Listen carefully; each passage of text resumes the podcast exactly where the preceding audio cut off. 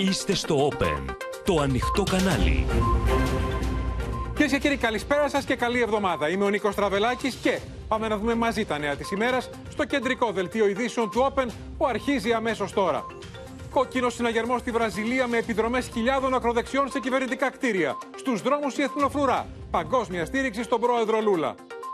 Ανεξέλεγκτη διασπορά της πανδημίας στην Κίνα μολύνθηκαν 9 στους 10 στην τρίτη μεγαλύτερη περιφέρεια. Ανησυχία για έκρηξη γρήπης ιώσεων και κορονοϊού από το άνοιγμα των σχολείων. Συζητήσεις για χρήση μάσκας. Φωτιά στα ράφια των σούπερ μάρκετ, νέες ανατιμήσεις σε τρόφιμα και είδη πρώτης ανάγκης. Εικόνες ντροπή στο Εγάλεο, λουκέτο για δεύτερη φορά σε σχολείο μετά από αίτημα του ιδιοκτήτη. Με λιγμούς απολογήθηκε ο Πέτρος Φιλιππίδης για το βιασμό και την απόπειρα βιασμού σε βάρος τριών γυναικών. Βόμβες του πρίγκιπα Χάρη εναντίον της βασιλικής συζύγου Καμίλα Πάρκερ.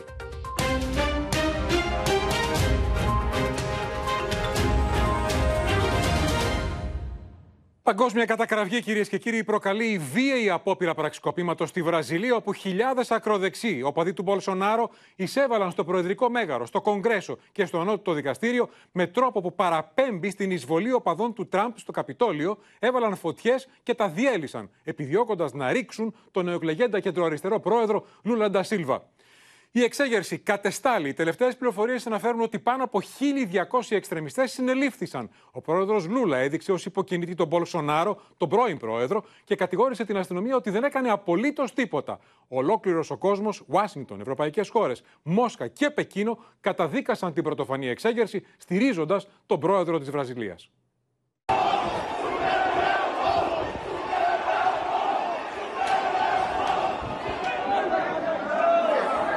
Χιλιάδε υποστηρικτέ του πρώην Πρόεδρου της Βραζιλίας, Ζαΐρ Μπολσονάρο, εισβάλλουν στο Προεδρικό Μέγαρο, το Ανώτατο Δικαστήριο και το Κογκρέσο.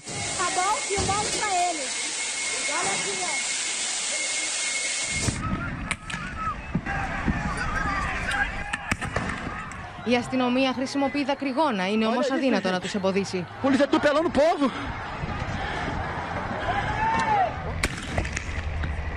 Σε μια ξεκάθαρα οργανωμένη επίθεση, μόλις μία εβδομάδα μετά την ορκομοσία του νέου Προέδρου Λούλα Ντασίλβα, οι οπαδοί του Μπολσονάρο περικυκλώνουν αρχικά το Κογκρέσο και σκαρφαλώνουν στο κτίριο.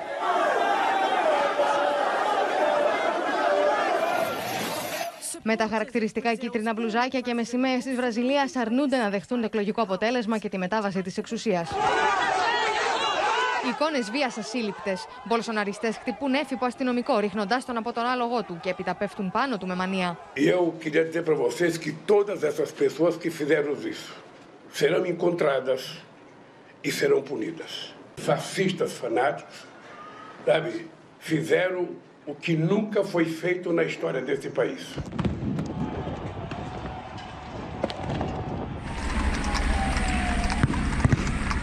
Περισσότεροι από 400 διαδηλωτέ συλλαμβάνονται, γεμίζοντα λεωφορεία.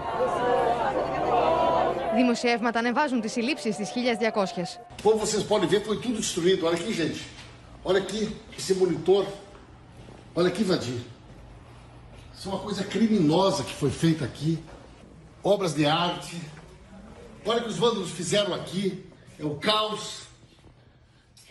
Caos.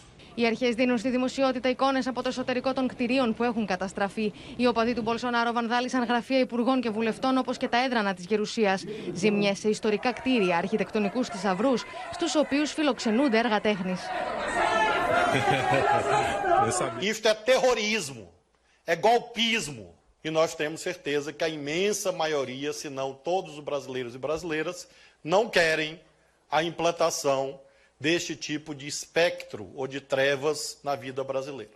Ο πρόεδρος της Βραζιλίας καταγγέλει ότι ήταν ο λόγος του προκατόχου του που ενθάρρυνε τους οπαδούς του να εισβάλλουν στις έδρες των τριών εξουσιών. Ο Μπολσονάρο απορρίπτει τις κατηγορίες του Λούλα, διαχωρίζοντας τη θέση του από τη βία των οπαδών του με μία μάλλον χλιαρή ανακοίνωση. Το πλιάτσικο και οι εισβολές σε δημόσια κτίρια αντίκειται στον κανόνα των ειρηνικών διαδηλώσεων. Για επίθεση εναντίον της Δημοκρατίας κάνει λόγο σύσσωμος ο πολιτικός κόσμος της Δύσης αλλά και οι ηγέτες χωρών της Λατινικής Αμερικής για τις εικόνες που θύμισαν έντονα την εισβολή των οπαδών του Τραμπ στο Καπιτόλιο στην Ουάσιγκτον. Οι δημοκρατικοί θεσμοί της Βραζιλίας έχουν την απόλυτη στήριξή μας και η βούληση του βραζιλιάνικου λαού δεν πρέπει να υπονομευθεί. Η βούληση του βραζιλιάνικου λαού και των δημοκρατικών θεσμών πρέπει να γίνει σεβαστή. Ο πρόεδρος Λούλα μπορεί να υπολογίζει στην άνεφόρον υποστήριξη της Γαλλίας. Η κυβέρνηση κήρυξε ομοσπονδιακή παρέμβαση στην πρωτεύουσα της Βραζιλίας μέχρι την 31η Ιανουαρίου, ώστε οι δυνάμεις ασφαλεία να θέσουν ξανά την Βραζίλια υπό τον έλεγχό τους. Το κέντρο της πόλης θα παραμείνει κλειστό για τουλάχιστον μία ημέρα, με την εθνοφρουρά να κατεβαίνει στους δρόμους για να αποκαταστήσει την τάξη. Επιστρέφουμε εδώ, πάμε στο μέτωπο του κορονοϊού, κυρίες και κύριοι. Καθώς σήμερα πάνω από ένα εκατομμύριο μαθητές επέστρεψαν στα Θρανία εν μέσω ενός εκρηκτικού κοκτέιλ γρήπης, ιώσεων και κορονοϊού και με ελλείψεις σε εκατοντάδες βασικά φάρμακα. Το Υπουργείο Παιδείας και η Επιτροπή των Ειδικών επιμένουν ότι δεν χρειάζεται τα παιδιά να φορούν μάσκα. Δεν υπάρχει κεντρική οδηγία, ωστόσο πολλοί ειδικοί και μέλη της Επιτροπής το συστήνουν, προειδοποιώντας ότι σε διαφορετική περίπτωση θα έχουμε μαζικά κρούσματα και η κατάσταση που είναι ήδη ασφικτική στα νοσοκομεία θα γίνει ακόμα χειρότερη. Και αν το πρωί εσείς, το λέω και στους γονείς, νιώθετε, νιώθετε ότι δεν είστε καλά, έχετε κάποια συμπτώματα, θα μένετε σπίτι προληπτικά. Το πρώτο κουδούνι του 2023 στα σχολεία χτύπησε. Διευθυντές και καθηγητές επισημαίνουν στους μαθητές να είναι προσεκτικοί και να τηρούν τα μέτρα ατομικής προστασίας εξαιτίας της μεγάλης έξαρση γρήπης, ιώσεων και κορονοϊού. Ελάχιστα παιδιά επέστρεψαν στις τάξεις με τη μάσκα τους. Υπάρχει ανησυχία. Έχουμε πει στα παιδιά να φοράνε μάσκες στις, ε, τον πρώτο καιρό. Μάσκα βέβαια δεν φοράνε καθότι δεν φοράνε και τα άλλα τα παιδιά, αλλά τουλάχιστον καθαριότητα στα χέρια. Αν και το Υπουργείο Παιδείας διαβεβαιώνει ότι δεν έχει τεθεί ζήτημα επιστροφής της μάσκας στα σχολεία από τους ειδικούς της Επιτροπής του Υπουργείου Υγείας, πληθαίνουν οι φωνές των επιστημόνων που το βάζουν στο τραπέζι. Να γυρίσουν τα παιδιά στο σχολείο με τη μάσκα τους. Μάλιστα. Τα παιδάκια περνάνε από τρει-τέσσερι ιώσεις αυτό τον καιρό. Θα μπορούσαμε να τις είχαμε κόψει στο μισό. Η μάσκα ως ιατρική οδηγία και όχι ως πρόστιμο είναι ένας καλός και αποτελεσματικός τρόπος. Αλλά το να μην κολλήσει ένα παιδάκι τώρα που έχουμε μεγάλη έξαρση και να μην ταλαιπωρηθεί η οικογένειά του, αυτόν τον τρόπο μπορεί να το αποφύγει. Οι προβλέψεις των ειδικών δείχνουν διπλασιασμό κρουσμάτων γρήπης και αναπνευστικών ιών έως τα τέλη Ιανουαρίου, που θα επιδεινώσει το σοβαρό πρόβλημα της έλλειψης φαρμάκων. Αντί να γράψουμε μια συνταγή για να την πάει ο γονιός στο φαρμακείο να πάρει το φάρμακο, τηλεφωνούμε στον φαρμακοποιό να ρωτήσουμε αν έχει το συγκεκριμένο φάρμακο. Οι φαρμακευτικές εταιρείες πάντως άνοιξαν μετά από 15 ημέρες και θα αρχίσουν να διατίθεται στην αγορά εισαγόμενα σκευάσματα όπως εισπνεώμενα. Μέσα στην εβδομάδα θα μπουν 90.000 εισπνεώμενα τα οποία μιλήσαμε και με τις εταιρείες που κάνουν τις αγωγές, είναι απευθεία εισαγόμενα. Ο Ιατρικός Σύλλογος Θεσσαλονίκης ζητάει την αλλαγή στη δυνατότητα εκτέλεσης μιας ηλεκτρονικής συνταγής μόνο από ένα φαρμακείο, καθώς πολλοί ασθενείς είναι υποχρεωμένοι να προμηθεύονται από διαφορετικά φαρμακεία σκευάσματα. Πάμε να δούμε τα νεότερα τώρα, κυρίες και κύριοι. Θα μας τα παρουσιάσει η Μέρη Γίγου για την κατάσταση στα παιδιατρικά νοσοκομεία και ιδιαίτερα στις εντατικές μέρη. Νίκο, μεγάλη είναι η πίεση στις ε, ΜΕΘ όλο αυτό το, το τελευταίο χρονικό διάστημα και αυτό φαίνεται και από τις πολλές διακομιδέ που έχουμε προς την ε, Αθήνα ε, σε παιδιά που χρειάζεται να νοσηλευτούν σε μονάδα εντατικής θεραπείας. Μάλιστα, το Σάββατο το βράδυ είχαμε ένα δίχρονο αγοράκι να μεταφέρεται από το Γενικό Νοσοκομείο της Δράμας στο Πέδο Αγλαία Κυριακού. Είναι διασωληνωμένο με σοβαρή λίμωξη στο αναπνευστικό. Τώρα να σου πω ότι σε όλη την Ελλάδα λειτουργούν λειτουργούν 55 κλίνες μεθ, είτε για κορονοϊό είτε για non-COVID ε, περιστατικά. Στην ε, περιφέρεια είναι 23, με το Ιπποκράτιο νοσοκομείο, ε, το οποίο είναι και το μοναδικό της Θεσσαλονίκης, συγγνώμη, το μοναδικό στην Βόρεια Ελλάδα, να λειτουργούν 10. Στο Παχνί και στο νοσοκομείο του Ρίου είναι οι υπόλοιπε με πληρότητα σχεδόν 100%. Τώρα στην Αττική λειτουργούν 32 κρεβάτια μεθ, στα τρία παιδιατρικά νοσοκομεία και στο Αττικόν με πληρότητα 50%. Και όλα αυτά μετά από περίοδο που ήταν κλειστά τα σχολεία, να το ξαναπούμε σήμερα, άνοιξαν. Ε, δεν είναι υποχρεωτική η μάσκα. Οι ειδικοί, ωστόσο, προτρέπουν τα παιδιά ε, όταν είναι σε κλειστούς χώρους να τη φορούν προληπτικά. Να σε ευχαριστήσουμε, Μέρη Γίγου. Και όλα αυτά, κυρίες και κύριοι, σε περιβάλλον παγκόσμιας ανησυχίας για την εξάπλωση, για την έκρηξη της πανδημίας στην Κίνα, είναι χαρακτηριστικό της εφιαλτικής εξάπλωσης στο, εσωτερικό της χώρας ότι στην τρίτη μεγαλύτερη επαρχία από τα 100 εκατομμύρια των κατοίκων νοσούν με κορονοϊό, όπως ανακοινώθηκε σήμερα, τα 88. 88 εκατομμύρια, 9 στους 10. Και όλα αυτά έρχονται μια μέρα μετά το άνοιγμα των συνόρων, που ήταν κλειστά τρία χρόνια, την απελευθέρωση των ταξιδιών, γεγονός που επιτείνει τις ανησυχίες για εξάπλωση του κορονοϊού. Ατελείωτες είναι οι ουρές, κυρίως με ηλικιωμένους ασθενείς του κορονοϊού, που περιμένουν να μάθουν αν υπάρχει ελεύθερο κρεβάτι στα νοσοκομεία. Κάποιοι χάνουν τη μάχη για τη ζωή πριν καν νοσηλευτούν. Συγγενείς ασθενών με αγωνία θέλουν να μάθουν νέα για τους δικούς τους ανθρώπους. Shanghai and elsewhere, videos shared on social media show the same race for treatment, with COVID barreling through China like never before. We've seen people lying in hallways, in lobbies, even on lawn chairs. There just isn't enough room. Στην επαρχία Χενάν, την τρίτη μεγαλύτερη σε πληθυσμό στην Κίνα, πιθανότατα νοσούν 88 εκατομμύρια άνθρωποι, δηλαδή το 90% στα 100 εκατομμύρια κατοίκου. Το Πεκίνο υποστηρίζει πως η κατάσταση είναι υπό έλεγχο, αλλά οι εικόνες από τα αποτεφρωτήρια διαψεύδουν την επίσημη εκδοχή για την πανδημία. This crematorium in Beijing's east is inundated with families waiting for the remains of their loved ones to be attended to. One man who didn't want to be filmed told us a recent influx has led to delays. Την ίδια ώρα, εκατομμύρια Κινέζοι ταξιδεύουν εντό και εκτό των συνόρων, ύστερα από την άρση των περιορισμών στη χώρα. Μετά από τρία χρόνια πανδημίας, οι οικογένειε σμίγουν ξανά.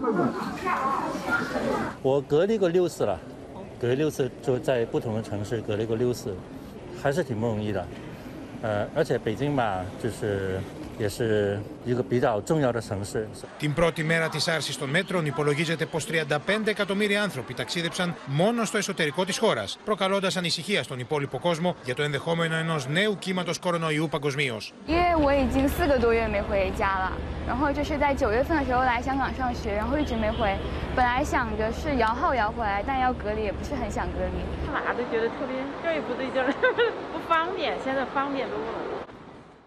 Πίσω στη χώρα μας, οι ελλείψεις βασικών φαρμάκων πυροδότησαν σήμερα νέο γύρος σφοδρή αντιπαράθεσης μεταξύ κυβέρνησης και αντιπολίτευσης, την ώρα που ο ΣΥΡΙΖΑ έβαζε στο στόχαστρό του δύο ακόμα γαλάζια στελέχη, στελέχη της Νέας Δημοκρατίας, κατηγορώντας τα για δουλειές με το δημόσιο. 5,5 εκατομμύρια, σύμφωνα με το ΣΥΡΙΖΑ, πήραν οι εταιρείες τους από το δημόσιο. Ο εισαγγελέας την ίδια ώρα ζητούσε έρευνα για τον παρετηθέντα βουλευτή της Νέας Δημοκρατίας, τον κύριο Χιμάρα, και τις σχέσεις των δικών του εταιριών με το δημόσιο. Κερδοσκοπία από φαρμακαποθήκες που η κυβέρνηση αφήνει ανεξέλεγκτη, βλέπει ο πρόεδρος του ΣΥΡΙΖΑ πίσω από τις ελλείψεις φαρμάκων στην αγορά, ενώ το Υπουργείο Υγείας μιλά για παγκόσμιο πρόβλημα. Και όταν οι πολυεθνικές βλέπουν ότι σκευάσματα τα οποία φέρνουν στην Ελλάδα σε χαμηλές τιμές βρίσκονται σε ευρωπαϊκές αγορές σε υψηλότερες τιμές, τότε αντιδρούν κατεβάζοντας την ποσότητα, χαμηλώνοντας την ποσότητα των φαρμάκων που φέρνουν στην Ελλάδα. Οι παράλληλες εξαγωγές απαγορεύονται σε όλα τα ελλειπτικά φάρμακα. Το πρόβλημα είναι παγκόσμιο. Και έχουμε τις φθηνότερες τιμές αυτή τη στιγμή συνολικά σε όλο τον κόσμο. Οι παράλληλες εξαγωγές και ο ανεπαρκής σχεδιασμός του Υπουργείου Υγείας γιγάντωσαν το πρόβλημα. Ο λαός πληρώνει ένα πανάκριβο εμπόρευμα το φάρμακο. Το φάρμακο έχει γίνει φαρμάκι για το λαό. Την ίδια ώρα, νέα κόντρα πυροδοτεί καταγγελία του ΣΥΡΙΖΑ για 420 απευθείας αναθέσεις από το δημόσιο ύψους 5,5 εκατομμυρίων ευρώ σε δύο γαλάζια στελέχη. Σύμφωνα με την αξιωματική αντιπολίτευση που επικαλείται δημοσίευμα της ιστοσελίδας Newsbomb και ρεπορτάζ του δημοσιογράφου Θανάση Κουκάκη, πρόκειται για τον Ανδρέα Κουτούπη, συντονιστή της Γραμματείας Στρατηγικού Σχεδιασμού και Επικοινωνίας της Νέας Δημοκρατίας και το συνεργάτη του Ανδρέα Ροδάκο. Αυτοί που ανήλθαν στην εξουσία με σημαία τον φιλελευθερισμό και το λιγότερο κράτος έχουν ρημάξει το δημόσιο χρήμα. Το ερώτημα για τον κύριο Μητσοτάκη είναι απλό. Θα διαγράψει τον κύριο Κουτούπη από τη Νέα Δημοκρατία. Θα απαιτεί την επιστροφή των 5,5 εκατομμυρίων ευρώ απευθείας αναθέσεις. Η κυβέρνηση έχει αποδείξει ότι πορεύεται σε όλα τα ζητήματα με σύμμαχο την διαφάνεια και την νομιμότητα. Όσο απόλυτοι είμαστε σε αυτό, άλλο τόσο είμαστε στο ότι δεν υιοθετούμε ούτε την ε, σκανδαλολογία, ούτε τις ατεκμηρίωτε καταγγελίες. Ο ΣΥΡΙΖΑ πάντως επιμένει και ζητά ελέγχους για την νομιμότητα των συγκεκριμένων απευθείας αναθέσεων από το ελεγκτικό συνέδριο. Ο ΣΥΡΙΖΑ καταφεύγει στη λάσπη και συνδέει τη δραστηριότητα ιδιωτών με τη Νέα Δημοκρατία. Ο ένας δεν είχε ποτέ καμία οργανική σχέση με την κυβέρνηση ή τη Νέα Δημοκρατία και ο άλλος δεν έχει οποιαδήποτε οργανική σχέση με τη Νέα Δημοκρατία εδώ και 10 μήνες. Αναταράξει εξακολουθεί να προκαλεί και η υπόθεση του πρώην γαλάζιου βουλευτή Θέμη Χιμάρα, με τον οικονομικό εισαγγελέα να διατάσει έρευνα για ενδεχόμενη τέλεση των αδικημάτων της απιστίας και της ηθικής αυτουργία. Υπάρχει τελευταία εξέλιξη. Σοφία Βασουλάκη θα μας ενημερώσει, καθώς μετά τις καταγγελίες ΣΥΡΙΖΑ για γαλάζια στελέχη, έχουμε καταγγελία της κυβέρνησης για βουλευτή του ΣΥΡΙΖΑ. Ακριβώς. Για ένα ροζ στέλεχος και μιλάμε για τη βουλευτή Καβάλας του ΣΥΡΙΖΑ, την κυρία Ελευθεριάδου, για την οποία ρωτά η Νέα Δημοκρατία, ρωτά τον ΣΥΡΙΖΑ αν έχει ή όχι 55 εντάλματα πληρωμών για υπηρεσίες της προς τον ΕΦΚΑ από το 2019 έως σήμερα, ενώ την ίδια στιγμή ήταν και βουλευτής. Στην περίπτωσή της, ρωτάει η Νέα Δημοκρατία, ισχύει το ασυμβίβαστο ή οι βουλευτές του ΣΥΡΙΖΑ είναι υπεράνω του συντάγματος; Θα πρέπει ε, να πούμε, Νίκο, ότι όλα αυτά, όπως καταλαβαίνεις, εντάσσονται σε όλο αυτό το προεκλογικό κλίμα που τυπικά δεν έχει ξεκινήσει βέβαια αυτή η περίοδος, ατύπως όμως έχει ανοίξει. Ακολουθούν οι περιοδίες του Πρωθυπουργού την Παρασκευή και το Σάββατο στην Κομωτινή, κομματικών στελεχών ε, του κ. Παύλου Μαρινάκη και του Στέλιου Κονταδάκη στην Εύβοια. Αλλά από αύριο αρχίζουν σιγά σιγά και οι εκδηλώσεις, οι απολογιστικές εκδηλώσεις από τη Νέα Δημοκρατία. Αρχίζει γενομένης από αύριο με θέμα το ψηφιακό άλμα της Ελλάδος και κεντρικό ομιλητή, τον κύριο Κυριάκο Πιαρακάκη, ο οποίος θα είναι και υποψήφιος βουλευτής στην Αλφα Αθήνας όσο πλησιάζουμε προς τις κάλπες, είναι φυσικό ότι θα ανεβαίνουν οι τόνοι και θα έχουμε καταγγελίες και από τις δύο πλευρές. Και η διαφθορά και η διαφάνεια είναι στο επίκεντρο της πολιτικής αντιπαράθεσης. Και στι παρεμβάσεις του εισαγγελέα, Νίκο, όπως είδαμε και στην περίπτωση του κ. Χιμάρα. Ακριβώς. Να σε ευχαριστήσουμε, Σοφία Φασουλάκη. Τώρα πάμε στο μέτωπο της οικονομίας, ένα άλλο πεδίο αντιπαράθεσης. Εκεί υπάρχει η πραγματική εξέλιξη όμως, αυτή που βλέπουν από σήμερα οι καταναλωτές στα ράφια των σούπερ μάρκετ. Δηλαδή αυτό που λέγαμε, άρχισε να περνά ανατιμήσεις έως 30% σε τρόφιμα και άλλα βασικά προϊόντα του καλαθιού του νοικοκυριού. Ο Άδωνης Γεωργιάδης, ο Υπουργός Ανάπτυξης, παραδέχθηκε ότι υπάρχουν ανατιμήσεις, νέες ανατιμήσεις, 5 με 10% είπε εκείνος και εξέφρασε ελπίδες ότι το καλάθι του νοικοκυριού θα τη συγκρατήσει. Πάντα ήταν ακριβά, τώρα είναι ακόμη χειρότερα. Γάλα τα παιδικά, πάνες, αυτά Φουντώνει φωτιά στις τσέπες των καταναλωτών από τις νέες αυξήσεις που περνούν στα ράφια των σούπερ μάρκετ, οι οποίες κάθονται στις ήδη εκρηκτικές ανατιμήσεις που έχουν προηγηθεί το προηγούμενο διάστημα. Τα κρέατα και τα τυροκομικά είναι πρώτα που έχουν τις μεγαλύτερες αυξήσεις. Έπαιρνα ένα κιλό φέτα, τώρα παίρνω 500 γραμμάρια φέτα. Ενδεικτικά από 1η Ιανουαρίου το χαρτί υγείας έχει αυξηθεί από 3,49 στα 4,89 ευρώ, το γιαούρτι από 2,70 στα 3,67 και οι φρυγανιές από 1,59 στο 1,94 ευρώ, ενώ τα απορριπαντικά και μαλακτικά πλυντηρίου αυξήθηκαν κατά 19%. Αυξήθηκαν στα τρόφιμα και στα είδη πρώτης ανάγκης σε ποσοστό από 7 έως 30% σε όλα τα προϊόντα και αυτό με το ξεκίνημα του 2023. Σύμφωνα με την Ένωση Εργαζομένων Καταναλωτών, καπέλο έχει μπει και στα προϊόντα του καλαθιού. Με το γάλα να έχεις σκαρφαλώσει κατά 21%, τη φέτα κατά 15% και τον ελληνικό καφέ κατά 47%. Οι τιμήσει έχουν ήδη ξεκινήσει σε διάφορα προϊόντα, γαλακτοκομικά, κρέατα, απορριπαντικά και είναι της τάξης του 5 με 10%. Στο μεταξύ, από σήμερα ξεκινάει η εκπτωτική χειμερινή περίοδος. Με προσφορές που αγγίζουν ακόμη και το 80%, οι έμποροι στη Θεσσαλονίκη αναποθέτουν τις ελπίδες τους στις χειμερινές εκπτώσεις για να προσελκύσουν τους καταναλωτές. Άρχισαν οι εκπτώσεις. Νομίζω ότι είναι κατάλληλες μέρες τώρα να ψωνίσουμε ό,τι χρειαζόμαστε. Άλλοι καταναλωτές δεν μπορούν να ψωνίσουν. Τα έξοδα είναι άλλα και τεράστια, οπότε δεν περισσεύουν ούτε για αγορές. Οι εκπτώσεις θα διαρκέσουν έως το τέλος Φεβρουαρίου.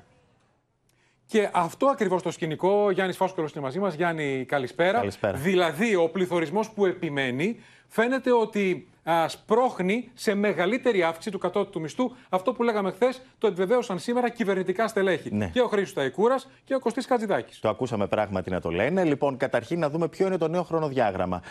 Ε, σύμφωνα λοιπόν με τις πληροφορίες μας, έρχεται η διάταξη για το νέο χρονοδιάγραμμα στη Βουλή. Το αργότερο μέχρι την ερχόμενη Δευτέρα, πιθανότατα την Παρασκευή, δηλαδή στα τέλη της εβδομάδας. Το αργότερο μέχρι τη Δευτέρα έρχεται λοιπόν η διάταξη στη Βουλή και κλειδώνει το νέο χρονοδιάγραμμα.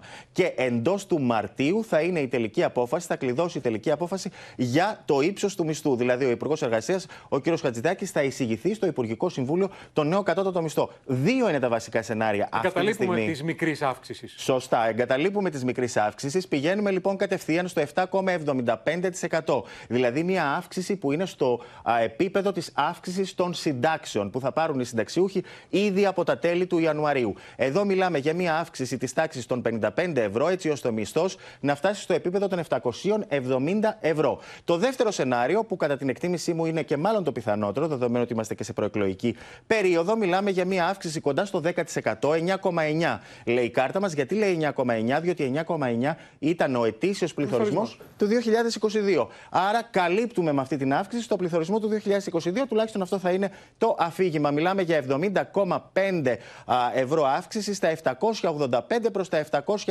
ευρώ. Από 1η Απριλίου έχει έχει έρθει και ένα μήνα κατώτατος νωρίτερα. μισθός. Τώρα, έχει μεγάλο ενδιαφέρον να μας πεις τι ανακοίνωσε σήμερα η Ευρωπαϊκή Κεντρική Τράπεζα για τις αυξήσεις των μισθών και πώς αυτό συνδέεται και με τον πληθωρισμό και με τις συνεχείς αυξήσεις των επιτοκίων. Γιατί ακούμε συνέχεια για αυξήσεις μισθών και ξέρουμε ότι το 2023 θα είναι η χρονιά της μάχης των μισθών. Ωστόσο, αυτό που λέει σήμερα η Ευρωπαϊκή Κεντρική Τράπεζα είναι ότι παρά τις αυξήσεις που ήρθαν και παρά τις αυξήσεις που έρχονται, η πραγματική αξία των μισθών είναι κάτω από τα επίπεδα πρώτης πανδημίας. Δηλαδή, το δεύτερο τρίμηνο του 2022 είμαστε 3,6% κάτω η αγοραστική δύναμη των μισθών, παρόλο που αυξήθηκαν ονομαστικά συγκριτικά με το 2019. Γιατί συμβαίνει αυτό, Διότι ο πληθωρισμός τρέχει πιο γρήγορα από τις αυξήσεις των μισθών και θα πρέπει τώρα να έρθουν οι, α, οι αυξήσεις των μισθών να τον ε, φτάσουν. Όμως η Ευρωπαϊκή Κεντρική Τράπεζα λέει ότι δεν θα το φτάσουν. Το πιθανότερο είναι ότι η πραγματική αξία των μισθών θα πέσει ακόμα περισσότερο και γι' αυτό περιμένει τα αμέσως επόμενα τρίμηνα πολύ σημαντικές αυξήσεις ονομαστικές στους μισθούς που θα πυροδοτήσουν και νέες αυξήσεις επιτοκίων. Των επιτοκίων. Ένας φαύλος κύκλος. Η τσέπη μας το ξέρει. Να σε ευχαριστήσουμε, Γιάννη Φόσκολε. Και η αύξηση του κατώτατου μισθού προκάλεσε πριν από λίγο νέα πολιτική σύγκρουση. Αφορμή. Ένα βίντεο που ανέβασε, θα το δούμε. Ο πρόεδρος ΣΥΡΙΖΑ Αλέξης Τσίπρας και απάντησε πριν από λίγα λεπτά η κυβέρνηση.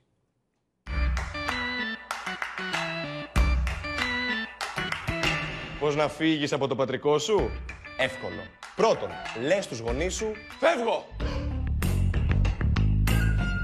Πιο γλυκά «Φεύγω». Δεύτερον, μπαίνεις και ψάχνεις αγγελίες σπιτιών. Μόλις βρεις αυτό που θες, αγοράζεις έπιπλα, ηλεκτρικές συσκευές, σερβίτσια, κουζινικά, δεν ξέρω και εγώ τι και μετακομίζεις. Α, συγγνώμη. Ξέχασα ότι παίρνεις λιγότερα από 500 ευρώ το μήνα και ότι τα περισσότερα σπίτια είναι πλέον Airbnb. Άδικο δεν είναι.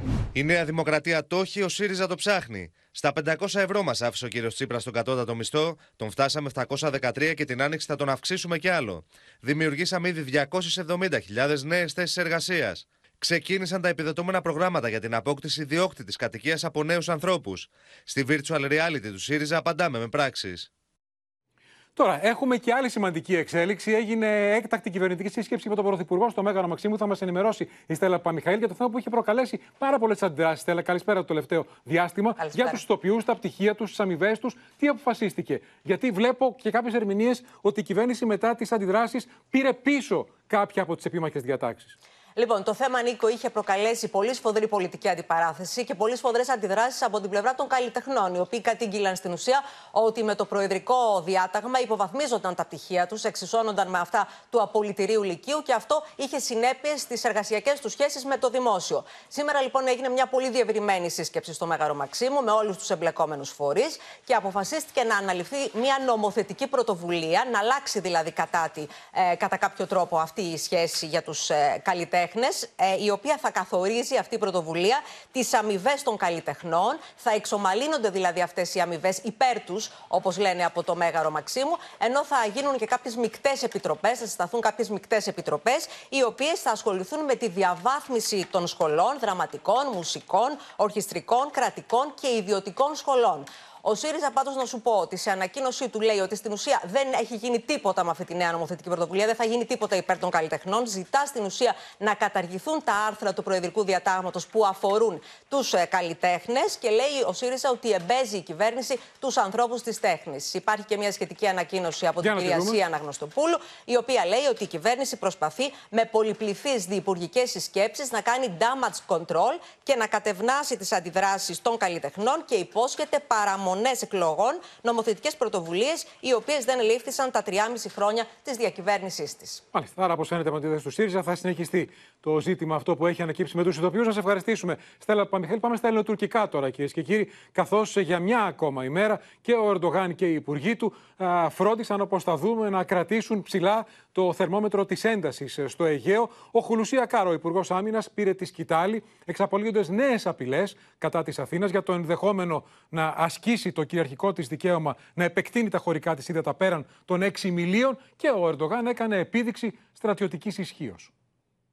Με το κρεσέντο απειλών εναντίον της Ελλάδας να συνεχίζεται, ο Ταγί Περντογάν σε μια νέα επίδειξη ισχύως προαναγγέλει ενίσχυση του τουρκικού οπλοστασίου το 2023 σε αέρα, ξηρά και θάλασσα. Milli muharip uçağımızı hangardan çıkartıp tüm dünyaya göstereceğiz. Jet motorlu eğitim ve hafif taarruz uçağımız Hürjet ilk uçuşunu yapacak. Muharip insansız savaş uçağımız Bayraktar Kızıl Elma'nın uçuş manevra testleri ve mühimmat entegrasyonları gerçekleştirilecek. Dünyanın ilk SİHA gemisi olacak Anadolu'yu da bu yıl Την ίδια ώρα, ο Χουλουσιακάρ, ο οποίος επισκέφθηκε τον ασταθμό Γκιολτζούκ, όπου κάνει δοκιμές το πρώτο από τα εξτουργικά υποβρύχια Πυρι Ρέις, εξαπέλυσε νέες απειλές κατά της Ελλάδας, θυμίζοντας τη μικρασιατική καταστροφή.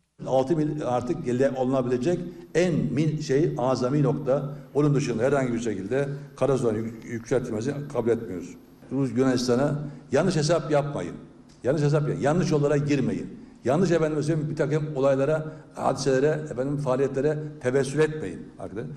Η χώρα μας έχει μια σταθερή και πάγια ε, στάση σε ό,τι αφορά την εξωτερική πολιτική και τις σχέσεις με την Τουρκία. Ε, νομίζω ότι ο καλύτερος δρόμος για καλές σχέσεις και σταθερές σχέσεις είναι ο σεβασμός της διεθνούς νομισμότητας. Σε αυτό το μήκος κύματος βρίσκεται σταθερά η Ελλάδα και ταυτόχρονα ανυποχώρητη σε ό,τι αφορά τα κυριαρχικά της ζητήματα και την εθνική της κυριαρχία. Στρατιωτικές πηγές τονίζουν ότι οι ένοπλες δυνάμεις παρακολουθούν τις τουρκικές κινήσεις στο πεδίο, ασκούνται συνεχώς με συμμαχικές χώρες και είναι έτοιμες να απαντήσουν σε κάθε σενάριο τουρκικής κλιμάκωσης. Βεβαίως και δεν φοβόμαστε, διότι όπως είπα και το παράδειγμα πριν, αναλύουμε, προβλέπουμε, εκπαιδευόμαστε, σχεδιάζουμε και για κάθε ενέργεια έχουμε απάντηση όχι μία, δύο και τρεις.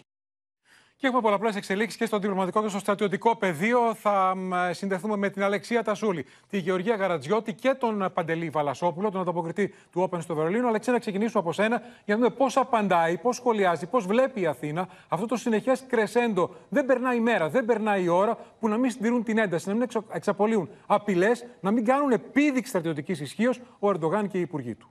Και με τα εξοπλιστικά να είναι στην πρώτη γραμμή των δηλώσεων, όπως ακούσαμε και πριν από λίγο από τον Ταγί Περδογάν. Η Αθήνα τώρα περιμένει να δει πώς θα πάει το ραντεβού, η συνάντηση του Άντωνι Μπλίνικεν με τον Τσαβούσογλου στην Ουάσιγκτον σε 10 ημέρες από τώρα. Οι πληροφορίες που έρχονται στην ελληνική πλευρά είναι ότι η Άγκυρα πιέζει και ζητά να κλείσει το θέμα των F-16 πριν από την διεξαγωγή των προεδρικών εκλογών. Με άλλα λόγια, ζητά ένα προεκλογικό δώρο από τον Biden προς τον Ταγί Περντογάν. Ενδεικτικό όμως, Νίκο, του κλίματος των αμερικανικο-τουρκικών σχέσεων είναι ότι ακόμη δεν έχει σταλεί το σχετικό αίτημα από το Λευκό Οίκο στο Κογκρέσο. Είναι 14 μήνες σε αναμονή αυτό το αίτημα. Όμως θα έχουμε εξελίξει στο θέμα των F-16 εκ των πραγμάτων σε 10 ημέρες από τώρα, μετά τη συνάντηση που θα γίνει ανάμεσα στον Άντωνι Μπλίνη και τον ε, Μευλού Τσαβούσογλου, Νίκο. Να σε ευχαριστήσουμε, Αλεξία Τασούλη. Πάμε και στην ε, Γεωργία Γαρατζιώτη για να δούμε, Γεωργία, πώς συνέχισαν και σήμερα οι Τούρκοι τις προκλήσεις στο Αιγαίο, αλλά και τι σχεδιάζει ε, η ελληνική πλευρά, ποιες ασκήσεις σχεδιάζει τις επόμενες ημέρες. Ακόμα μια δύσκολη μέρα ήταν Νίκος στο Αιγαίο, στο αεροναυτικό πεδίο. 20 τουρκικά μαχητικά αεροσκάφη παραβίασαν τον εθνικό ενέργειο χώρο, εκ των οποίων 16 ήταν οπλισμένα. Ακολούθησαν αναχαιτήσεις, οι οποίες εξελίχθηκαν σε σκληρές αερομαχίες μεταξύ ελληνικών και τουρκικών μαχητικών. Καταγράφηκαν συνολικά 11 εμπλοκές. Οι ελληνικές ενόπλες δυνάμεις, Νίκο, όπως είπες και εσύ, παραμένουν σε αυξημένη ετοιμότητα και έχει προγραμματιστεί μια σειρά αεροναυτικών ασκήσεων από τις πρώτες κιόλας εβδομάδες του νέου έτους. Την Τετάρτη μεθαύριο, λοιπόν, ξεκινάει στη θαλάσσια περιοχή δυτικά των Ψαρών η άσκηση του πολεμικού ναυτικού 3-1 με τη συμμετοχή μιας κανονιοφόρου και τεσσάρων μαχητικών F-16 της πολεμικής αεροπορίας. Ενώ η χειρή απάντηση αναμένεται να δώσει το πολεμικό ναυτικό και την επόμενη εβδομάδα με την άσκηση Αστραπή, που σχεδόν όλες οι κύριες μονάδες του στόλου αναμένεται να βγουν στο Αιγαίο για να ασκηθούν σχεδόν σε όλες τις μορφές ναυτικού πολέμου με σαφείς εντολές, Νίκο. Ποιες είναι αυτέ, εκπαιδευόμαστε όπως θα πολεμήσουμε, αν και όποτε απαιτηθεί. Την ίδια ώρα, Νίκο, να σου πω ότι η Αθήνα ενημερώνει τους συμμάχους για τις τουρκικές κινήσεις και την Παρασκευή, λίγες μέρες μετά την επικοινωνία Μητσοτάκη Μακρόν, αναμένεται να έρθει στην Αθήνα ο Υπουργός Άμυνας της Γαλλίας, Σεμπαστιάν Λεκορνή. Θα τον υποδεχτεί στο ελληνικό Πεντάγωνο ο Υπουργός Άμυνας Νίκος Παναγιοτόπουλος και ο Αρχηγός Γεθά. Όπως μαθαίνω, ο Νίκος Παναγιοτόπουλος θα τον ενημερώσει για την όλο και αυξανόμενη τουρκική επιθετικότητα, ενώ στο τραπέζι θα πέσουν και τα εξοπλιστικά. Σημαντική επίσκεψη στον απόϊχο της επικοινωνίας Μητσοτάκη Μακρόν και με δεδομένο ότι έχουμε συμφωνία αμυντικής συνδρομής με τη Γαλλία, που σημαίνει, και αυτό το μήνυμα εκπέμπει και η επίσκεψη α, του Γάλλου Υπουργού στην Αθήνα, ότι σε οποιαδήποτε εμπλοκή η Γαλλία έχει συμφωνήσει, έχει υπογράψει να είναι εδώ με τις ένοπλες δυνάμεις της και να υποστηρίξει την Ελλάδα. Έτσι, να συνδράμει με στρατιωτικό υλικό. Ακριβώς. Να σε ευχαριστήσουμε, Γεωργία Καρατζιώτη. Τώρα, μας έλεγε νωρίτερα η Αλεξία Τασούλη για τα F-16 που επιθυμεί διακαώς τα αμερικανικά F-16. Ο Ερντογάν Σήμερα υπήρξε συνέχεια στο θέμα που έχει δημιουργηθεί με τις δηλώσεις του Υφυπουργού Παιδείας και καθηγητή Άγγελου Συρίκου, που έχουν προκαλέσει οργή της ε, ομογένειας στι ΗΠΑ.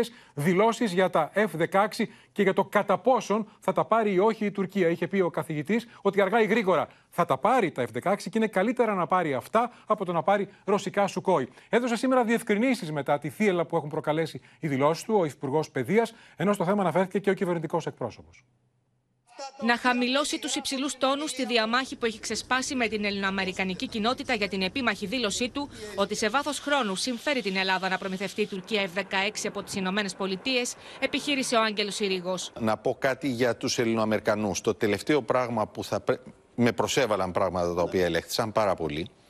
Ε, αλλά το τελευταίο πράγμα που πρέπει να κάνουμε είναι να μπούμε σε μια στήρα αντιπαράθεσης μεταξύ μας. Οπότε δεν απαντώ. Ηγετικά στελέχη της Ομογένειας που πρωτοστατούν στην προάσπιση των εθνικών συμφερόντων και φρενάρουν τις επιδιώξεις της Άγκυρας, όπως ο Έντι Ζεμενίδης και ο Τάσος Ζαμπάς, μέσω του Όπεν είχαν εκφραστεί με σκληρούς χαρακτηρισμούς προς το πρόσωπο του Υφυπουργού Παιδείας και καθηγητή Διεθνούς Δικαίου. Τέτοιες ανοησίες έχω ακούσει μόνο από τους ε, πράκτορες της Τουρκίας εδώ. Να έρθει να μας εξηγήσει ε, για πιανού λογαριασμού ε, έδωσε τέτοια άποψη. Η τουρκική πρεσβεία θα την κάνει σημαία της αυτή τη δήλωση. Ήταν μια επιπόλαια δήλωση. Εγώ τον κύριο Σερίγκο δεν τον ξέρω προσωπικά ή μια εσκεμμένη δήλωση, καθόλου τυχαία. Μετά την οργήλη αντίδραση του Ελληνοαμερικανικού λόμπι, ο Άγγελος Συρίγο έδωσε νέες διευκρινήσεις. Θέλεις να πάρει ο εχθρός σου όπλα για να σου επιτεθεί; Α είμαστε όμως βέβαιοι ότι κάποια στιγμή θα τα πάρει.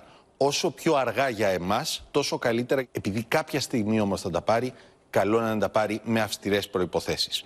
Και ο Μενέντες έχει θέσει αυστηρές προποθέσει και όσο δεν γίνονται δεκτές, τόσο καθυστερεί όλη η ιστορία. Οι θέσεις ελληνικής κυβέρνησης και του Υπουργείου Εξωτερικών είναι γνωστές και πάγιες και ο κύριος Συρίγος με δηλώσεις του έχει αποσαφηνίσει πλήρως την τοποθέτησή του. Στην αρχή όταν άκουσα τη δήλωση, σαν να έβαθα εγκεφαλικό. Ο Καλίνης στην Τουρκία ε, λέει ότι η Ελλάδα παραβιάζει τα σύνορα της Τουρκίας. Και εμείς ασχολούμαστε ότι θα είναι καλό για την Ελλάδα να πάρει η Τουρκία τα F-16 και να τα γυρίσει εναντίον της Ελλάδας. Αδιανόητο. Και πάμε τώρα στο Βερολίνο και στο Παντελή Βαλασόπουλο για να δούμε τα μηνύματα της γερμανικής πλευράς ε, Παντελή μετά τη συνάντηση που είχε η Γερμανίδα Υπουργός Εξωτερικών, Αναλένα Μπέρμποκ, με τον Κύπριο ομολογό της. Ναι. Καλησπέρα, Νίκο. Η κυρία Μπέρμποκ δήλωσε ξεκάθαρα ενώπιον του κ. Κασουλίδη ότι η Γερμανία είναι στο πλευρό της Κύπρου και θα έχει την αλληλεγγύη της Ευρωπαϊκής Ένωσης λύση και διάλογος μόνο στα πλαίσια των ψηφισμάτων των Ηνωμένων Εθνών ίδια ότι δεν είναι αποδεκτή η λύση των δύο κρατών που προτείνει η Τουρκία ούτε είναι αποδεκτές, λέει η Μπέρμποκ, οι μονομερές κινήσεις της Τουρκίας. Έχουμε ξεκαθαρίσει, λέει, στην Άγκυρα ότι ο μόνος δρόμος είναι ο διάλογος. Η κυρία Μπέρμποκ ρωτήθηκε ε, αν έχει να στείλει ένα μήνυμα ε, στον κύριο Ερντογάν, ε, αν έχουν μιλήσει, αν θέλει κάτι να πει για τον κύριο Ερντογάν. Η κυρία Μπέρμποκ είπε ότι εδώ βρίσκομαι και μιλάω με τον Υπουργό Εξωτερικών της Κύπρου, όμως όταν έχω διμερείς συνομιλίες και με όποιον έχω διμερείς συνομιλίες, πάντα βάζω μπροστά τα θέματα διεθνούς δικαίου και τους διεθνούς κανόνες που πρέπει να ισχύουν. Νίκο. Ένα ακόμα σαφές μήνυμα από την Αναλένα Μπέρμποκ που τελευταία και θυμόμαστε και το τι συνέβη στην επίσκεψή της ε, στην Τουρκία και τον επεισοδιακό διάλογό της με τον Μευλούτ Τσαβούσογλου. Ένα σαφές μήνυμα του Βερολίνου προς την Άγκυρα. Να σε ευχαριστήσουμε, Παντελή Βαλασόπουλε. Πάμε τώρα στα μέτωπα του πολέμου, κυρίες και κύριοι, στην Ουκρανία. Με το Κίεβο να κατηγορεί τη Μόσχα για χτύπημα στην αγορά στο Χάρκοβο με θύματα αμάχους, δύο γυναίκες και επτά τραυματίες ανάμεσά τους ένα κορίτσι 13 ετών. Την ίδια ώρα φαίνεται ότι εξελίσσεται σε πόλη κλειδί για την εξέλιξη του πολέμου, το Μπαχμούτ στην Ανατολική Ουκρανία. Ο Ουκρανικό στρατός επιχειρεί να αποθήσει τις ρωσικές δυνάμεις που σφίγγουν τον κλειό γύρω από την πόλη Μπαχμούτ στο Ντονιέτσκ. Αν οι Ουκρανοί χάσουν τον έλεγχό τη, θα δώσουν μια στρατηγική σημασία νίκη στο ρωσικό στρατό στα ανατολικά τη Ουκρανία. Бахмут тримається попри все, і хоча більша частина міста зруйнована російськими ударами, наші воїни відбивають там постійні спроби російських наступів. Солидар тримається. The Russians are trying to encircle the city uh, to then capture it. There was some talk of them capturing the salt mines uh, just to the north of it. Κίεβο διαψεύδει κατηγορηματικά την ανακοίνωση του Ρωσικού Υπουργείου Άμυνας για μαζικό χτύπημα σε στρατώνες στο Κραματόρσκ με απολογισμό 600 νεκρούς Ουκρανούς στρατιώτες. Στο σημείο βρέθηκαν και δημοσιογράφοι διεθνών δικτύων. There have been journalists on the ground in Kramatorsk. They have gone to the site of these reported strikes. And they have seen nothing of the sort. It did look like the strike had taken place, but nothing was damaged. Από την άλλη, το Κρεμλίνο επαναλαμβάνει πως το χτύπημα έγινε ως αντίπεινα για την Ουκρανική επίθεση στη Μακίβκα, όπου παραδέχτηκε πως σκοτώθηκαν τουλάχιστον 89 Ρώσοι έφεδροι. The huge death toll from Makivka caused anger and outrage in Russia, putting pressure on the Kremlin to be seen to retaliate. Οι Ουκρανικές αρχές κατηγόρησαν τη Μόσχα σήμερα για νέα επίθεση, αυτή τη φορά στο Χάρκοβο, όπου χτυπήθηκε αγορά. Δύο γυναίκες έχασαν τη ζωή τους και άλλοι επτά κάτοικοι τραυματίστηκαν, ανάμεσά τους ένα δεκάχρονο κορίτσι. There was an explosion and then another explosion. The window shook. There was a series of explosions. Ξανά στην ελληνική επικαιρότητα, κυρίες και κύριοι, για να δούμε τη σημερινή μαραθώνια απολογία του Πέτρου Φιλιππίδη, ο οποίος δικάζεται για τον βιασμό και την απόπειρα βιασμού σε βάρος τριών γυναικών, τριών ηθοποιών. Ο ίδιος είπε στην απολογία του ότι καταστράφηκα, καταστράφηκαν και οι γύρω μου, υπήρξα άπιστος αλλά όχι βιαστής, δήλωσε αθώος και απέδωσε τις κατηγορίες, στις οποίες απάντησε αναλυτικά στην απολογία του, που συνεχίζεται ως αυτή την ώρα από το πρωί σε μεθοδευμένο σχέδιο. Με λένε Πέτρο Φιλιππίδη. Ό,τι έχει μείνει από αυτό. Με αυτά τα λόγια, ο κατηγορούμενος ηθοποιός άρχισε την απολογία του σε μια κατάμεστη δικαστική αίθουσα. Μια απολογία που, όπως είπε στους δικαστές, περίμενε εδώ και 10 μήνες που διαρκεί η δίκη. Μια απολογία που περίμενε από την ώρα που οδηγήθηκε στη φυλακή. Όπως καταλαβαίνετε, είναι πάρα πολύ δύσκολο. Δεν περιμένα ποτέ ότι θα βρεθώ σε αυτή τη θέση στα 60 μου χρόνια άδικα. Η ζωή μου καταστράφηκε. Εξαιτίας της δικής μου καταστροφής, καταστράφηκαν και οι γύρω μου. Δεν είναι λίγες οι φορές που ο Πέτρος Φιλιππίδης κλαίει σαν μικρό παιδί. Μιλά για τα παιδικά του χρόνια, τη φίτησή του στο θέατρο τέχνης και την πρώτη του παράσταση με τον Κάρολο Κούν. Και όταν αναφέρεται στις καταγγελίες που τον έχουν οδηγήσει στο εδόλιο, το βλέμμα του αλλάζει. Δεν είμαι βιαστής, λέει στους δικαστές και ξεσπάσει λιγμούς. Έχουν έρθει και μιλήσει για μένα εδώ άνθρωποι που δεν με έχουν δει στη ζωή τους. Με είπαν βιαστή, δεν είμαι βιαστής. Με είπαν αλυταρά, ελεηνό, τρισάθλιο. Όλα έχουν ακουστεί στον αέρα, χωρίς ονόματα. Λαλίστατος ο αέρας. Γι' αυτό εξεράγει με την κυρία Δροσάκη, που είπε ότι γνωρίζει και για άλλο βιασμό. Μετά απειλήθηκε με μήνυση και το πήρε πίσω. Ο Φιλιππίδης ισχυρίστηκε ότι η πρώτη γυναίκα που τον καταγγέλει για βιασμό λέει ψέματα. Ενώ, όπως είπε, υπήρξε συνένεση με τις άλλες δύο γυναίκες που τον κατηγορούν για απόπειρα βιασμού. Είμαι άπιστος, ναι, βιαστής δεν είμαι. Είμαι νευρικός, δεν έχω βρει ποτέ. Ο γιος μου το καλοκαίρι δούλεψε γκαρσόνι και το έκανε πολύ καλά μάλιστα. Είναι μέσα στους 10 καλύτερους νέους ηθοποιούς. Από αυτά που έβγαλε μου έστελνε και εμένα 10 ευρώ για να φάω κάτι παραπάνω στη φυλακή. Η γυναίκα αυτή που δεν της ήμουν πιστός, ερχόταν το πρωί στη φυλακή στην Τρίπολη για να μου φέρει αυτά τα 10 ευρώ του γιού μου. Μας τελείωσαν, κυρία Πρόεδρε. Δεν έχουμε να φάμε, μας κατέστρεψαν. Και όταν αναφέρεται στους συναδέλφους του που, όπως είπε, του γύρισαν την πλάτη και στάθηκαν απέναντί του, όπως ο Μπιμπίλα, ο Τσαρούχας και άλλοι, ξεσπάσε λιγμούς. Πόσο εύκολα με κατηγορούν για βιαστή. Εγώ υπερασπίζομαι τη ζωή μου που κρέμεται σε μια κλωστή. Αυτή τη ζωή. Συνεχίζω να αναπνέω. Δεν πρόκειται να ξαναδουλέψω σε αυτή τη δουλειά. Δεν θέλω να τους ξαναδώ στα μάτια μου. Εγώ δεν τους θέλω στη ζωή μου. Κανέναν από αυτούς. Ντροπή τους. Τι έχουν πει. Καθ' όλη τη διάρκεια της απολογίας του, οι τρεις γυναίκες είναι παρούσες. Κάθονται η μία δίπλα στην άλλη και ακούν τον κατηγορούμενο χωρίς να σχολιάζουν. Η εισαγγελέα της έδρας θα αγορεύσει στην επόμενη συνεδρίαση του δικαστηρίου. Ζωντανή σύνδεση με τα δικαστήρια, Έλληνα Γαλάρη θα μας ενημερώσει γιατί μόλις ολοκληρώθηκε, Έλληνα, καλησπέρα, η απολογία του Πέτρου Φιλιππίδη. Κράτησε πόσες, 8, 9, 10 ώρες. 9 ώρες, Νίκο, συγκεκριμένα. Άρχισε στις 10 το πρωί, ολοκληρώθηκε στις 7 το ε, απόγευμα. Ιδιαίτερα συναισθηματικά φορτισμένος ήταν καθ' όλη τη διάρκεια της απολογία του ο Πέτρος Φιλιππίδης, άλλοτε κλαίγοντας και άλλοτε ε, υψώνοντας τον τόνο της φωνής του. Επαναλάμβανε, δεν είμαι δικα... ε, ε βιαστής. Αγαπήθηκα πάρα πολύ από τις γυναίκες και εκείνες με αγάπησαν πάρα πολύ. Δεν είχα λόγο, δεν είχα κίνητρο γιατί να κάνω κάτι τέτοιο, φώναζε συνεχώς στους δικαστές. Να σας πω ότι ο Φιλιππίδης έκανε λόγο για ένα μεθοδευμένο σχέδιο. Κάποιοι δεν τον ήθελαν στον χώρο του θεάτρου. Αναφέρθηκε στους μήνες που ήταν στη φυλακή ένα χρόνο παρέμεινε προφυλακισμένος ο Πέτρος Φιλιππίδης και όπως είπε χαρακτηριστικά, βλέπεις στο τέλος σου να έρχεται. Ζήτησε συγγνώμη από την σύζυγό του και από τον γιο του. Είναι οι άνθρωποι που από την πρώτη στιγμή τον έχουν στηρίξει σε όλη αυτή την δοκιμασία που περνάει, σε όλες αυτές τις κατηγορίες που πρέπει να αντικρούσει. Να σας πω ότι την Παρασκευή η δίκη μπαίνει στην τελική ευθεία με την αγόρευση της εισαγγελέα της έδρας, η οποία αναμένεται να προτείνει επί της ενοχής ή όχι του Πέτρου Φιλιππίδη. Να σημειώσω, Έλενα, ότι είδα το πρωί να προσέρχεται έρχονται και να παρακολουθούν όλη την απολογία πολλές από τις ηθοποιούς που κατηγορούν τον Πέτρο Φιλιππίδη. Ήταν εκεί, στην αίθουσα. Τον έχουν καταγγείλει ακριβώς. Τον έχουν καταγγείλει ακριβώς. Να σε ευχαριστήσουμε, Έλληνα Γαλάρη, σε μια άλλη πολύ κροτή υπόθεση τώρα, κυρίες και κύριοι, στην οποία α, από σήμερα φαίνεται ότι έχουμε την ώρα της δικαιοσύνης. Γιατί κάθεται στο εδόλιο η Ρούλα Πισπυρίγκου, κατηγορούμενη για τη δολοφονία της κόρης της Τζορτζίνας. Παρά το αίτημα του συνηγόρου υπεράσπισης του Αλέξη Κούγια, το δικαστήριο αποφάσισε να γίνει κανονικά η δίκη. Ξεκινά μεθαύριο Τετάρτη με πρώτο μάρτυρα τον πατέρα των τριών κοριτσιών, τον Μάνο Δασκαλάκη. Η Ρούλα Πισπυρίκου, η οποία κατηγορείται για τη δολοφονία της κόρης της Τζορτζίνας, οδηγείται στο μεικτό ορκωτό δικαστήριο, συνοδευόμενη από ισχυρές αστυνομικές δυνάμεις.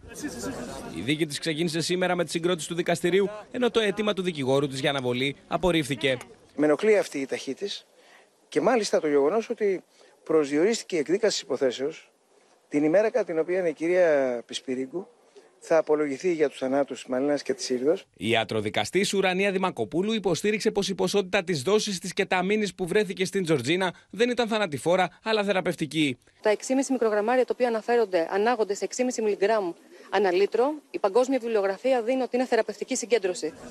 Η δίκη διεκόπη για την ερχόμενη Τετάρτη, ημέρα κατά την οποία η Ρούλα Πισπυρίγκου θα απολογηθεί για τους θανάτους των άλλων δύο παιδιών, της Μαλένας και της Ήριδας. Το νομικό μας και περασπιστικό μέσο προστάσιο πλέον για την κυρία Πισπυρίγκου; Είναι ε, πραγματικά πολύ ισχυρό. Να σας πω ότι έχουμε 20 μάρτυρες υπερασπίσεως, εκ των οποίων οι 10 είναι ιατροδικαστές και μάλιστα οι ιατροδικαστές είναι ενεργεία. Στα έδρανα του δικαστηρίου βρέθηκε και ο ενδιαστάσης σύζυγος της 34χρονης Μάνος Δασκαλάκης, ο οποίος παρίσταται ως πολιτική αγωγή και αναμένεται να είναι ο πρώτος μάρτυρας κατηγορίας. Έξι δικαστικοί λειτουργοί που χειρίστηκαν τη σημερινή δικογραφία έκριναν ότι δεν υπάρχει ψήγμα ενοχής του κυρίου Δασκαλάκη και δεν του απέδωσαν καμία ποινική ευθύνη. Εφόσον η Ρούλα Πισπυρίγκου δεν προλάβει να απολογηθεί την Τετάρτη, το δικαστήριο θα διακόψει ξανά για νέα ημερομηνία. Εξελίξεις κυρίες και κύριοι και σε τρίτη πολύκροτη υπόθεση της κυβωτού του κόσμου με τον πατέρα Αντώνιο θα μας ενημερώσει η Μίνα Καραμίτρου. Νεότερα στοιχεία, Μίνα, καλησπέρα από τις έρευνες. Ναι, Νίκο, γιατί στην ουσία η έρευνα της οικονομικής αστυνομίας αυτή τη στιγμή που μιλάμε έχει μπει στο φάκελο μεγάλη χορηγή, μεγάλες χορηγίες. Και εκεί μιλάμε για εκατομμύρια ευρώ, καθώς πρόκειται για τις χρυσές χορηγίες που έκαναν ίσως οι μεγαλύτεροι επιχειρηματίες ε, του τόπου στην κυβωτό του κόσμου. Να σας πω λοιπόν ότι οι αξιωματικοί της οικονομικής αστυνομίας έχουν κατάσχει και έχουν στα χέρια τους όλα τα παραστατικά ή τουλάχιστον όσα μπόρεσαν να βρουν ε, από την κυβωτό του κόσμου που αφορά ακριβώς σε αυτό το κεφάλαιο. Το θέμα τώρα για αυτούς είναι να δουν καταρχάς αν αντιστοιχούν οι χορηγίες με τα παραστατικά παραστατικά που παρουσιάζουν. Επίσης, εάν τα παραστατικά που παρουσιάζουν είναι εικονικά ή όχι.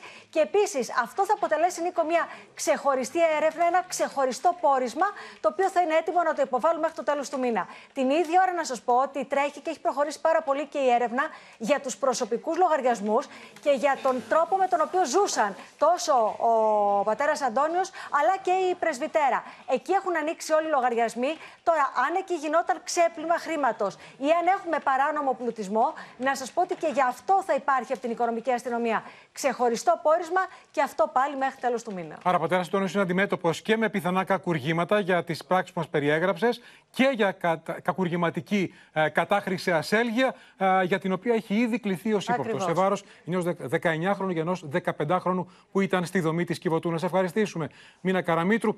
Πάμε τώρα, κυρίες και κύριοι, στο Βόλο, στην αργαλαστή του Βόλου, σε μια υπόθεση που έχει συγκλονίσει και μιλούμε ε, για την 14χρονη μαθήτρια που κατήγγειλε ότι επί τρία χρόνια ε, της έκαναν όχι απλώς bullying, αλλά βασανιστήρια 4-5 συμμαθητές της. Σήμερα άνοιξε το σχολείο μετά τις καταγγελίες και μετά την επέμβαση του εισαγγελέα, άνοιξε υπό εισαγγελική επιτήρηση. Η 14χρονη μαθήτρια ήταν εκεί. Ε, το Open, θα δείτε το ρεπορτάζ. Η 14χρονη μαθήτρια πήγε στο σχολείο με νάρθηκα στο χέρι από κάταγμα που, όπως είπε, της προκάλεσαν οι συμμαθητές της. Τα σημάδια στο πανταρισμένο χέρι της προδίδουν ακόμη τις κακοποιητικές συμπεριφορές σε βάρος της. Το χαμόγελο με το οποίο η 14χρονη μαθήτρια επέστρεψε σήμερα στο σχολείο της, ωστόσο, φανερώνει τη διάθεσή της να αφήσει πίσω τον εφιάλτη που ζούσε για περισσότερα από δύο χρόνια. Είναι πολύ χαρούμενη που γύρισε, που τελείωσε όλο αυτό που γινόταν για δύο χρόνια. Συμμαθήτριές της ανοίγουν την αγκαλιά τους για να την υποδεχθούν αλλά και για να τη συμπαρασταθούν μετά από τις σοβαρές καταγγελίες για απειλές και περιστατικά βίας εναντίον της από συμμαθητέ της. Δεν μιλούσαν και τα άλλα τα παιδιά να πούν στους καθηγητές τι γινόταν. Το φοβερίζαν πάρα πολύ και δεν μιλούσε. Αυτό που με συγκίνησε ιδιαίτερα ήταν ότι χαμογελούσε, γελούσε το παιδί. Ήταν ευτυχισμένο που ήταν στο σχολείο. Πριν την έναρξη των μαθημάτων, η Διευθύντρια ενημέρωσε τους μαθητές πως για οτιδήποτε συμβαίνει θα ενημερώνει άμεσα την εισαγγελία. Είτε συμπεριφορές μαθητών, είτε και γονέων. Γιατί υπάρχουν και γονείς που, που δεν έχουν καλές συμπεριφορές. Από αύριο, κοινωνική λειτουργή και ψυχολόγοι θα είναι δίπλα στα παιδιά. Η πρόεδρος του Πενταμελού Συμβουλίου της Τάξης, που πρώτη είδε τη 14χρονη με μαχαίρι στα χέρια να λέει πως θέλει να κάνει κακό στον εαυτό της, μιλά στο Open. Η κοπέλα είχε ένα μαχαίρι στο χέρι και λέει: Θέλω να αυτοκτονήσω και έτρεξα γρήγορα και της το πήρα από τα χέρια και της το πέταξε σε σκουπίδια. Ήδη σε τρεις μαθητές επιβλήθηκε διήμερη αποβολή. Το Συμβούλιο των Καθηγητών συνεδριάζει για να αποφασίσει για το περιστατικό με τον τραυματισμό της 14χρονη στο δάχτυλο. Παράλληλα, σε εξέλιξη βρίσκεται ο πειθαρχικός έλεγχος για τυχόν ευθύνες εκπαιδευτικών. Πρωτοφανείς καταγγελίες, ακούσατε τις ε, μαρτυρίες ε, και σίγουρα αναμένεται ε, το αποτέλεσμα της εισαγγελικής έρευνας που έχει διαταχθεί για αυτό το πρωτοφανές περιστατικό. Πάμε τώρα κυρίες και κύριοι στο Εγάλεο, στο ένα το δημοτικό, για να δούμε εικόνες ντροπής. Είναι ένα θέμα που είχε αναδείξει από τον περασμένο Σεπτέμβριο το Open. Τότε που είχαν πάει τα παιδιά, οι μαθητές, και είχαν βρει κλειστό το σχολείο τους Μελουκέτο. Αυτή την εικόνα αντίκρισαν σήμερα για δεύτερη φορά. Θα δούμε το γιατί. Εγώ νιώσα λυπημένη γιατί ήθελα να έρθω στο σχολείο να μάθω καινούργια πράγματα και το κλείσανε δεύτερη φορά. Οι μαθητές επέστρεψαν στα θρανία, όχι όμως εκείνοι του ένα του δημοτικού σχολείου στο Εγάλεο, οι οποίοι είδαν την ιστορία να επαναλαμβάνεται μετά τον περασμένο Σεπτέμβριο. Και τότε, μετά τις καλοκαιρινές διακοπές, βρήκαν κλειδωμένες τις πόρτες του σχολείου, καθώς είχε γίνει έξωση από τους ιδιοκτήτες, οι οποίοι έχουν δικαστική απόφαση υπέρ τους. Θέλουμε τη σχολεία μας πίσω. Είναι ντροπή να φέρουμε τα παιδιά μας και να μένουμε παγωτό απ' έξω, να περιμένουμε να ανοίξει το σχολείο. Οι ιδιοκτήτες του κτηρίου απόγονοι του συνθέτη Γιώργου Σαμπέτα βάζουν για δεύτερη φορά λουκέτο στο ένα το δημοτικό σχολείο στο Εγάλεο παρά την απόφαση που πήρε ο Δήμος το Σεπτέμβριο του 2022 για αναγκαστική απαλωτρίωση. Τα παιδιά μας είναι έξω αυτή τη στιγμή, δεν έχουν χώρο να κάνουν μάθημα, δεν έχουν σχολείο. Ζούμε ντροπιαστικές στιγμές για άλλη μια φορά. Παρακολουθούμε το θέατρο του παραλόγου. Το Δημοτικό Συμβούλιο του Εγάλεου αποφάσισε να απαλωτριωθεί το κτίριο. Οι διαδικασίες όμως χρονοτριβούν. Μέχρι να κυλήσει η διαδικασία της απολωτρίωσης, δεν αναιρεί τη διαδικασία της απόφασης του δικαστηρίου. Μπορώ να δώσω τριήμερη αναβολή του σχολείου για να συνεννοηθούμε τι μέλη γενέστε αργότερα. Πάντως σε κοντινή απόσταση υπάρχει σχολείο το οποίο μπορεί να καλύψει τους μαθητές. Εκπαιδευτικοί, γονείς και μαθητές ζητούν να σταματήσει η έξωση και να προχωρήσει η διαδικασία απαλωτρίωσης για να επιστρέψουν τα παιδιά στις σχολικές αίθουσες. Για να δούμε τώρα το θέμα που έχει δημιουργηθεί με κάπνισμα σε γνωστό νυχτερινό κέντρο παρά την απαγόρευση. Η πρώτη φορά, Γιώργο Κρατημένα, ήταν με τον σύζυγο της Δέσποινα Βανδύ, τον ηθοποιό, τον Βασίλη Πισμπίκη. Τώρα έχουμε την τραγουδίστρια επί να τραγουδάει, την Πάολα. Την Πάολα. Είναι μια εμφάνιση ε, αυτές τις ημέρες της ε, Πάολα, της γνωστής ε, τραγουδίστριας, με ένα τσιγάρο στο χέρι.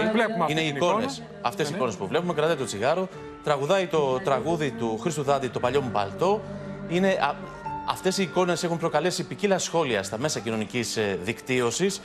Κάποιοι ε, εξέφρασαν την άποψη ότι με αυτόν τον τρόπο ήθελε να τρολάρει, ήθελε να εκφράσει τη διαφωνία της στο αντικαπνιστικό νόμο. Άλλοι βεβαίως ήταν μέρος της ε, παράστασης. Όπως και να έχει ο Υπουργός Υγείας, ο κ. Στάνος Πλεύρης, μιλώντας εδώ στο Open, προανήγγειλε ότι θα υπάρξουν πρόστιμα και σε αυτή την περίπτωση. Ο νόμος θα εφαρμοστεί, είπε ο κ. Ε, Πλεύρης, όπως συνέβη και με τον ηθοποιό, όπως ανέφερε Βασίλη Μπισμπίκη πριν από λίγες ημέρες. Και τόνισε μάλιστα ότι στη συγκεκριμένη περίπτωση ό,τι συνέβη, συνέβη με την παρότρινση του μαγαζιού. Η προηγούμενη φορά είχε ανακοινωθεί ότι γίνονται εκατοντάδες έλεγχοι και επιβάλλονται πρόστιμα. Το θέμα είναι ότι αν ο ίδιος ο τραγουδιστής ή η τραγουδίστρια κρατά το τσιγάρο και τραγουδάει, τότε δεν υπάρχει νόμος. Καταργείται στην πράξη. Για να δούμε, σε ευχαριστούμε, Γιώργο. Τι είπε το πρωί εδώ στο Όπεν ο Υπουργός Υγείας, ο Θάνος Πλεύρης. Εδώ πέρα όμως υπάρχει μια ιδιαιτερότητα που πρέπει να την πω. Δεν είναι η ιδιαιτερότητα του μαγαζιού που δεν μπορεί να ελέγξει έναν θαμώνα που άναψε ένα τσιγάρο. Εδώ πέρα προφανώς το ό,τι έγινε γίνεται όχι με την ανοχή, αλλά με την παρότρινση του μαγαζιού. Οπότε προφανώς θα εφαρμοστεί ο νόμος. Για να δούμε αν θα εφαρμοστεί όντως ο νόμος. Πάμε τώρα στη Μεγάλη Βρετανία, καθώς ε, με δύο συνεντεύξεις του, τηλεοπτικές συνεντεύξεις του, ο πρίγκιπας Χάρη εξαπέλυσε εχμηρά βέλη κατά της βασιλικής οικογένειας στον απόϊχο του σεισμού που έχει προκαλέσει η αυτοβιογραφία του, που έχει κάνει μάλιστα το βασιλιά Κάρολο να τον αποκλείσει από τη στέψη. Τα βέλη του τα επικέντρωσε κυρίως στην ε, Καμίλα, την ε, σύζυγο του βασιλιά Καρόλου, για την οποία είπε είναι κακιά και επικίνδυνη. Η αγωνία για την εικόνα της κατέληξε με πτώματα στους δρόμους. Μια αναφορά που ερμηνεύτηκε ως σαφής παραπομπή στο θάνατο της πριγκίπισσας Ταϊάννας. You and your brother both directly asked your dad not to marry Camilla. Yes. Why? We didn't think it was necessary.